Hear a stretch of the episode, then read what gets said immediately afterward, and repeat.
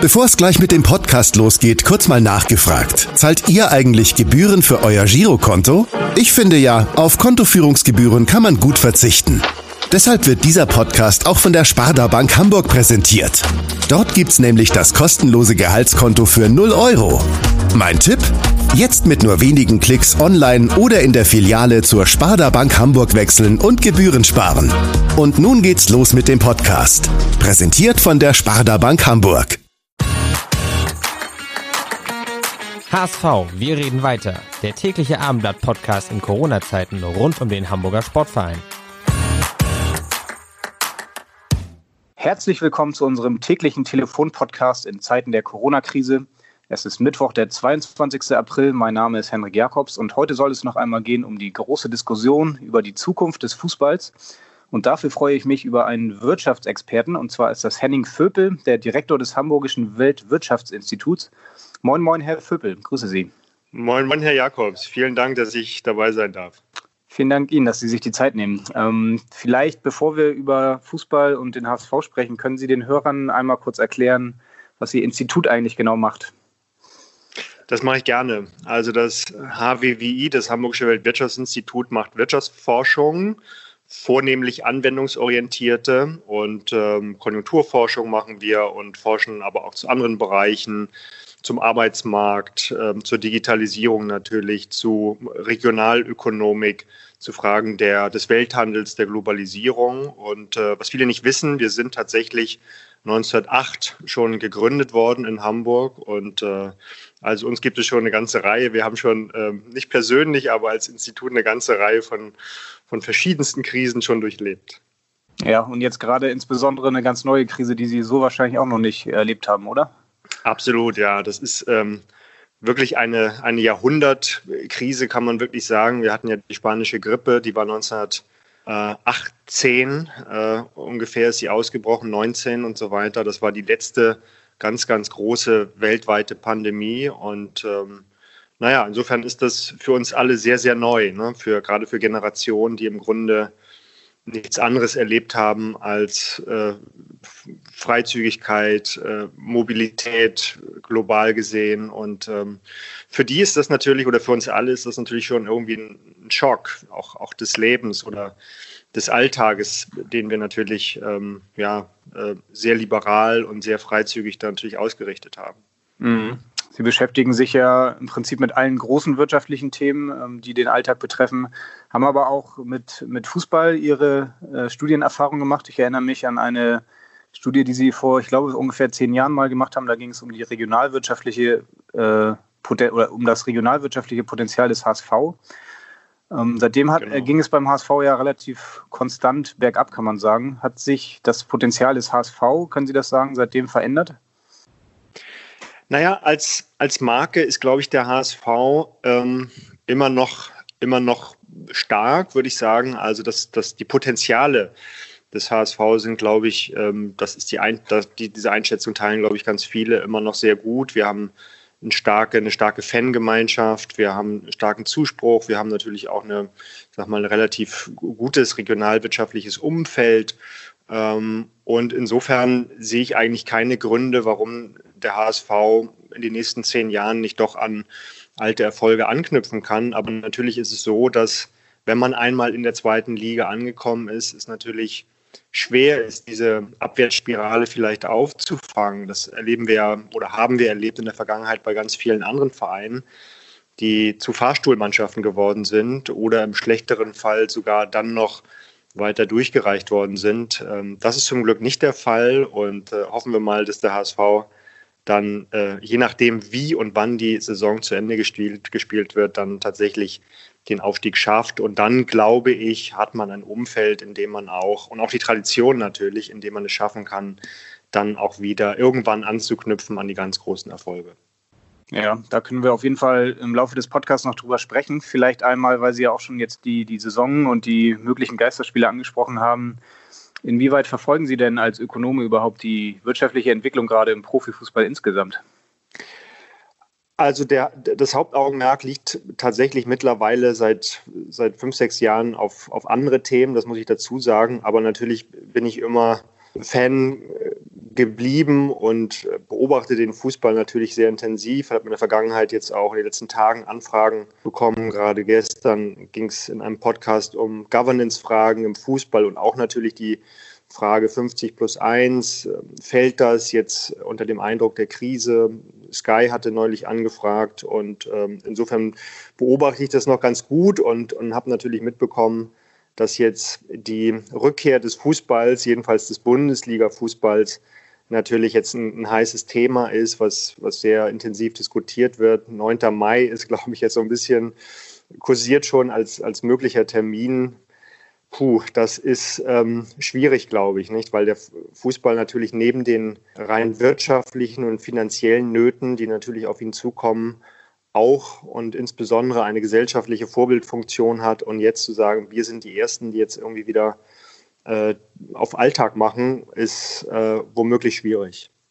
Ja, gleichzeitig sagen viele, das äh, könnte vielleicht dann auch einiges in Bewegung bringen, wenn der Fußball erstmal anfängt und dann ein Zeichen dann an die gesamte Gesellschaft auch von ausgeht. Äh, denken Sie eher in die Richtung oder sind Sie dann doch eher auf der Seite ähm, von vielen Skeptikern, die sagen, hm, das kann jetzt nicht sein, dass äh, Kinder nicht auf dem Spielplatz Fußball spielen dürfen, aber die Millionäre, etwas plakativ gesagt, jetzt dann schon wieder ihrem Beruf nachgehen können. Das ist genau, das ist genau das, was man, glaube ich, befürchten muss, was Sie angesprochen haben, dass das dann hochkommt. Nicht? Also die, die dürfen, die haben sozusagen eine Sondergenehmigung, damit sie ihr, ihr, groß, ihr großes Geld weiter verdienen können und im Kleinen dürfen wir das nicht. Ähm, es sind sozusagen Sonderregelungen, die dann geschaffen werden, Ungleichbehandlung. Das ist, glaube ich, sofort der Vorwurf, der, der hochkäme. Umgekehrt, glaube ich, ähm, uns allen fehlt, fehlt auch der Fußball. Man kann ja mittlerweile die sehr monothematische Nachrichtenlage auch, auch ehrlich gesagt kaum mehr ertragen. Und äh, alle wünschen sich, glaube ich, auch ein bisschen, weiß ich nicht, öffentliches Leben zurück. Und da hat der Fußball gerade in Deutschland natürlich eine, eine unglaublich hohe Bedeutung. Und ich persönlich würde mir das wünschen, ehrlich gesagt. Ne? Und ich glaube, man kriegt das auch in der Kommunikation letztlich hin, dass man Spiele ähm, ausrichten kann, natürlich Geisterspiele zunächst einmal. Und ähm, was aber natürlich irgendwie auch nicht richtig ist, denn man kann davon ausgehen, dass sich sicherlich Millionen von Zuschauern vor den Fernsehern äh, hoffentlich in, in, in, dem nötigen Abstand äh, nicht nur zum Fernseher, sondern zu den Mitmenschen dann auch versammeln. Ähm, also ich glaube, die Unterhaltungsindustrie hat keine, keine unwichtige Funktion in dieser Krise und der Fußball spielt eine ganz zentrale Rolle aus, aus meiner Sicht. Also ich glaube, man kann da ganz ganz pragmatisch vorgehen. Man sollte vielleicht nicht, nicht, vorschnell den Eindruck erwecken, dass man vorschnell öffnet, ähm, aber so langsam zurückzukehren, halte ich für eine vernünftige Strategie. Ja, kann man aber auch gerade nicht sehr gut feststellen, auch, dass diese Blase Fußball so ein bisschen in, anfängt zu platzen oder ist sie vielleicht sogar schon gerade am Platzen? Oder zeigt ähm, diese Debatte nicht auch, dass das, das Rad Profifußball eigentlich schon total überdreht ist? Das könnte sein. Also ich, ich, ich sehe zwei Punkte, die Ihre These äh, stützen könnten. Das eine ist, dass wir natürlich jetzt sofort nach wenigen Wochen Spielunterbrechung eine Reihe von Vereinen haben, die offenbar wirtschaftlich in, in große Not geraten. Das heißt, offenbar ist das ähm, Liquiditätspolster bei ganz, ganz vielen Vereinen ähm, sehr dünn. Und ähm, das gibt natürlich Hinweis darauf, dass man vielleicht im Fußball sehr sehr kurzfristig orientierte Wettbewerbsanreize hat, nicht? Also wir kennen das, die sogenannten Red Race äh. Also man hat einen Anreiz, sehr kurzfristig ähm, den sportlichen Erfolg zu haben, weil das natürlich garantiert, dass man an das große Geld kommt, die Fernsehgelder und so weiter, europäische Töpfe. Und das löst so einen Verschuldungszyklus aus. Und alle, alle Vereine sind im Grunde ganz, ganz eng auf Kante genäht und ähm, es gibt kaum Spielräume in solchen Phasen.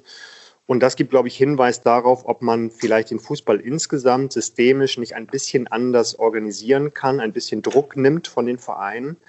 Und das Zweite ist ein eher gesellschaftliches Thema, glaube ich, dass man heute erkennt, dass ähm, der Erfolg vielleicht nicht alles ist, dass, ähm, dass es Widrigkeiten gibt, die wir, die wir nicht kalkulieren, auf die wir uns nicht vorbereiten können und dass der Fußball vielleicht eine, andere Rolle spielen könnte in der Gesellschaft, nämlich eine, die wieder stärker die ja durchaus vorhandenen traditionellen und tradierten Werte von, von Fairness, Solidarität spielen könnte. Also ich sehe eine wachsende gesellschaftliche Verantwortung des Fußballs in der Gesellschaft. Könnte ich mir vorstellen, dass man dort jetzt die Weichen stellen kann. Und zum Zweiten eben diese Wettbewerbsanreize, dass man vielleicht andere Wettbewerbsmodelle findet, die den Fußball etwas weniger verwundbar und anfällig machen für, ähm, ja, für solche Krisen. Ja, Sie haben diese Verschuldung vieler Vereine angesprochen. Auch der HSV hier in Hamburg bewegt sich ja seit Jahren am finanziellen Existenzlimit, stand auch mal kurz vor der Zahlungsunfähigkeit. Wie beobachten Sie da die wirtschaftliche Entwicklung des HSV? Haben Sie da Sorgen? Ja, die muss man, glaube ich, insgesamt haben. Ähm, und ähm, das ist ja auch eine Situation, für die man gleichwohl dann auch Verständnis haben muss, aus der man nicht einfach und sofort rauskommt, sondern das ist natürlich ein Prozess. Da greifen viele Dinge ineinander, nicht? Also die, die, die sportlichen Dinge, die Position auf dem Transfermarkt. Ähm, man muss ähm, Verbindlichkeiten bedienen.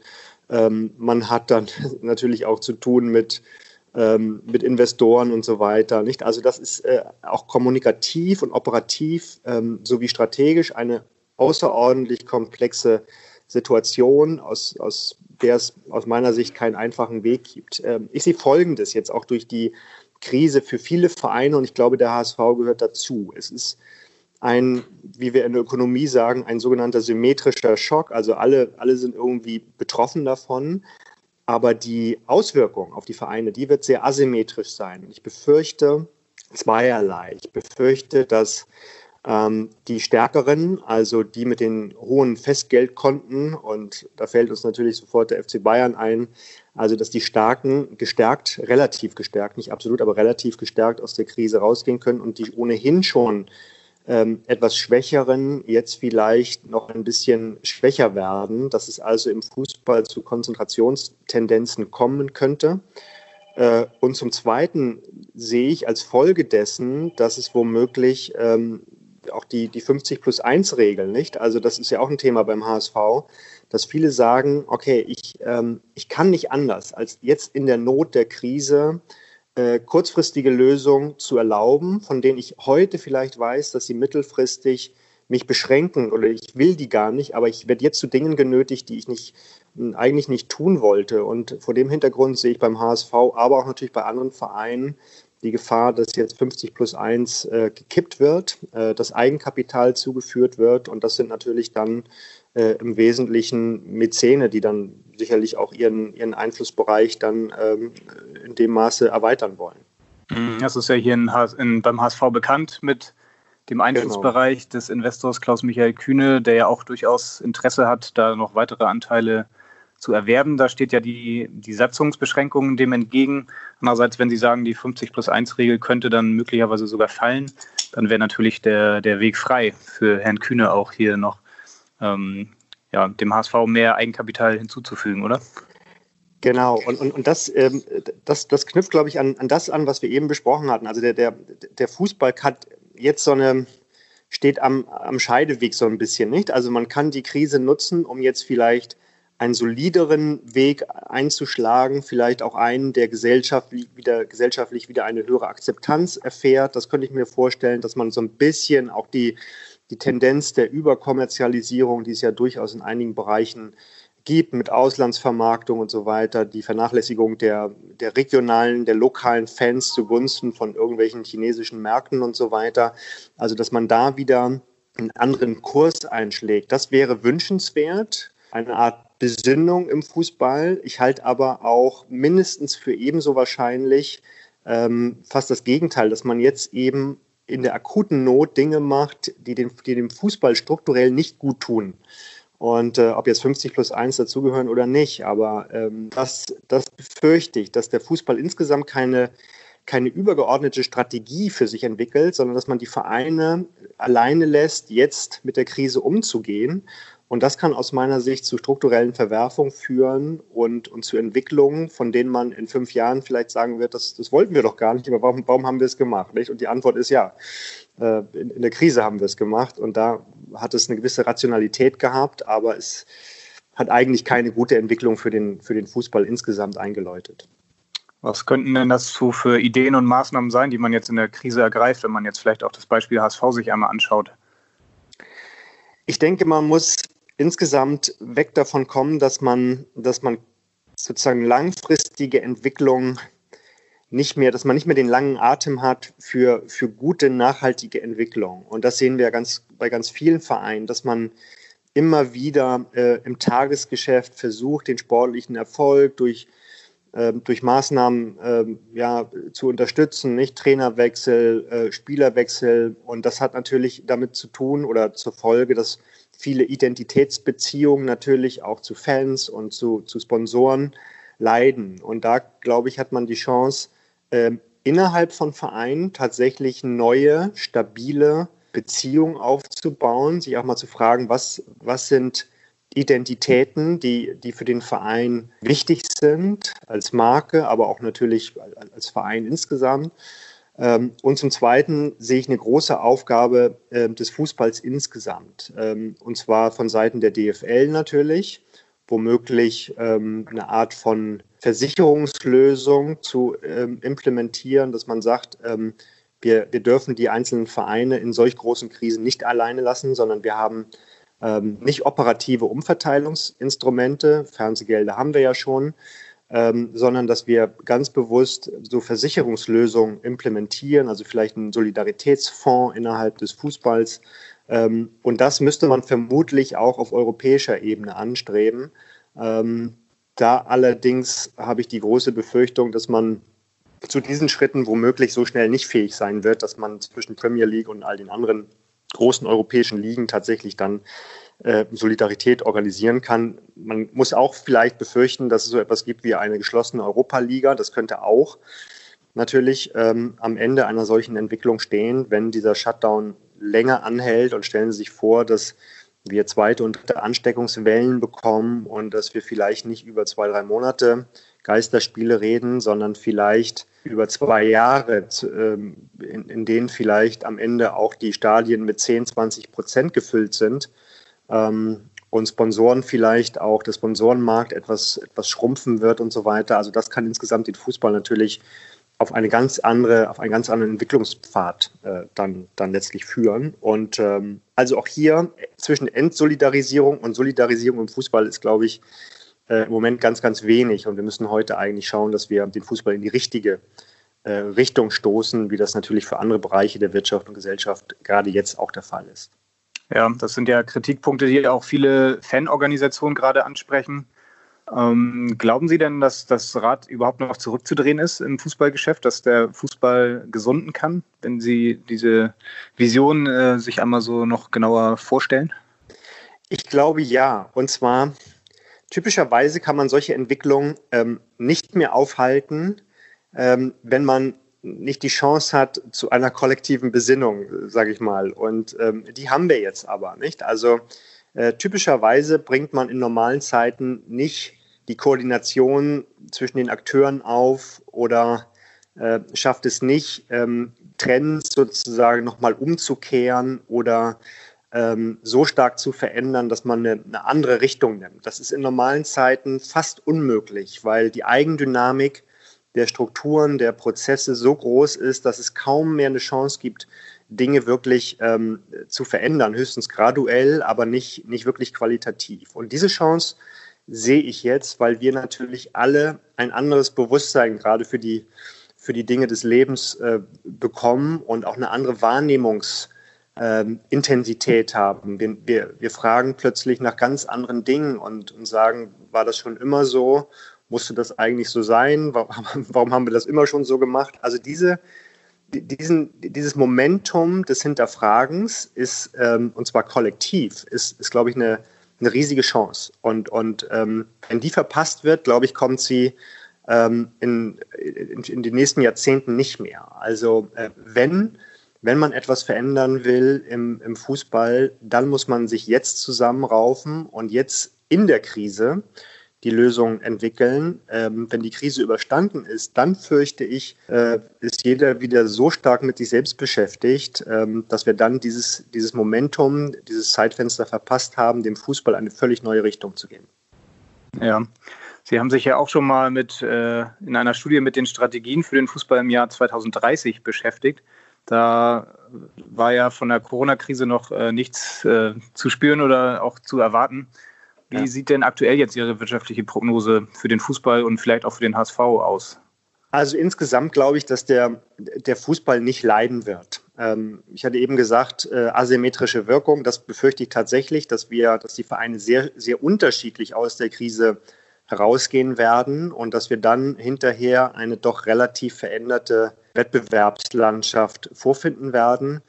Ähm, aber insgesamt ist es natürlich so, dass wir ähm, nach der Krise dieselben Stadien haben. Wir haben auch dieselben Fußballspieler. Das, das Schöne ist ja, die Fußballspieler werden jetzt nicht sich andere Berufe äh, suchen, sondern die werden natürlich ähm, den Gehaltsverzicht akzeptieren. Äh, was anderes bleibt ihnen ja gar nicht übrig. Sie, sie profitieren äh, vom Fußball und äh, jetzt, wenn die Erlöse nicht mehr fließen, dann wird das natürlich durchgereicht an die Spieler. Das ist ja, ist ja am Ende völlig klar und ähm, dem bleibt gar nichts anderes übrig. Also ähm, wir haben von Angebotsseite her die Stadien, die, die gleichen Spieler werden wieder Fußball spielen.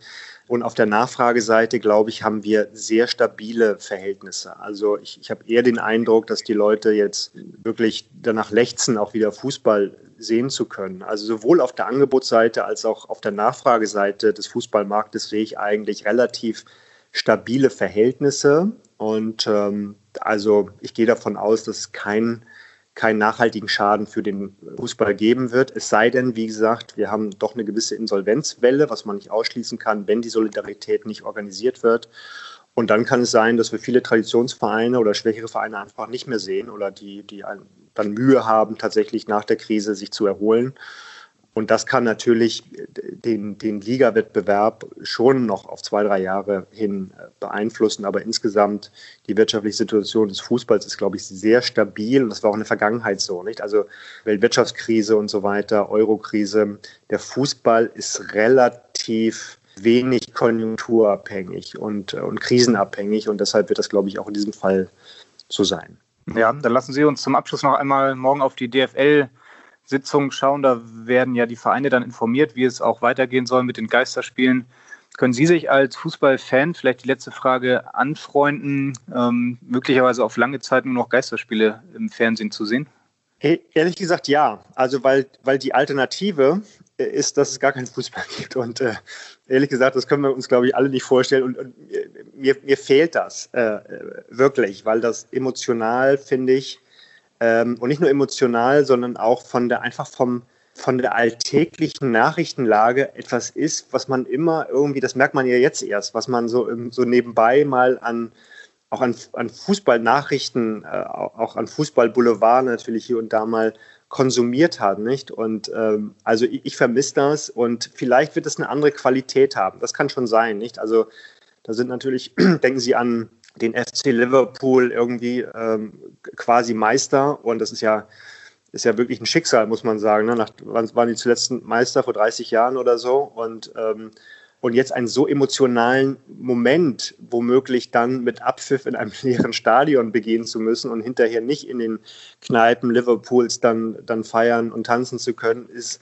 äh, das mag man sich kaum ausmalen. Aber das ist wahrscheinlich eine Normalität, mit der wir uns anfreunden müssen. Und ähm, stand heute ja am Guardian, die, die Stadt Mailand äh, überlegt gerade, hat einen Plan, wie man, wie man die Stadt jetzt anders nutzen muss. Und das ist, glaube ich, die, die, die, die richtige Einstellung, die richtige Philosophie, dass man jetzt fragt, okay, wie, vielleicht müssen wir, müssen wir die Dinge einfach anders, anders definieren, anders, anders sehen, ihnen einen anderen Sinn geben. Und ähm, das, das kann auch im Fußball möglich sein. Insofern glaube ich, ist, ist, sind Geisterspiele für mich kein Schreckensszenario, sondern ganz im Gegenteil. Es, es wird ja, die Stadien sind leer, aber wir werden wieder über Fußball diskutieren, über die Spiele und so weiter. Das hat ja auch außerhalb des Stadions stattgefunden. Also insofern glaube ich, hier einen pragmatischen Weg zu gehen, halte ich für sinnvoll und gleichzeitig dann eben auch die Chance nutzen, die Dinge neu zu definieren, ihnen einen anderen Sinn zu geben. So, und da gibt es ja mit Digitalisierung und, und allen anderen Möglichkeiten auch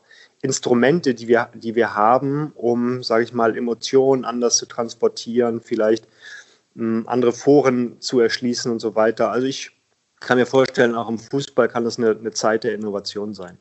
Ja, am Donnerstag sind wir vielleicht schon ein bisschen schlauer, in welche Richtung das dann äh, geht hier im deutschen Fußball mit den Geisterspielen. Herr Füppel, auf jeden Fall vielen Dank für Ihre Zeit und für Ihre Expertise. Es war sehr, sehr interessant gerne. und äh, genau, ähm, für Sie vor allem Gesundheit, das äh, ist, denke ich, das Wichtigste in diesen Tagen. Absolut, so ist es. Vielen Dank, Ihnen natürlich auch. Dankeschön. Wir melden uns dann morgen wieder. HSV, wir reden weiter, heißt es ja bei uns. Und in diesem Sinne, in Hamburg sagt man Tschüss und bei uns heißt das auf Wiederhören. Weitere Podcasts vom Hamburger Abendblatt finden Sie auf abendblatt.de slash podcast.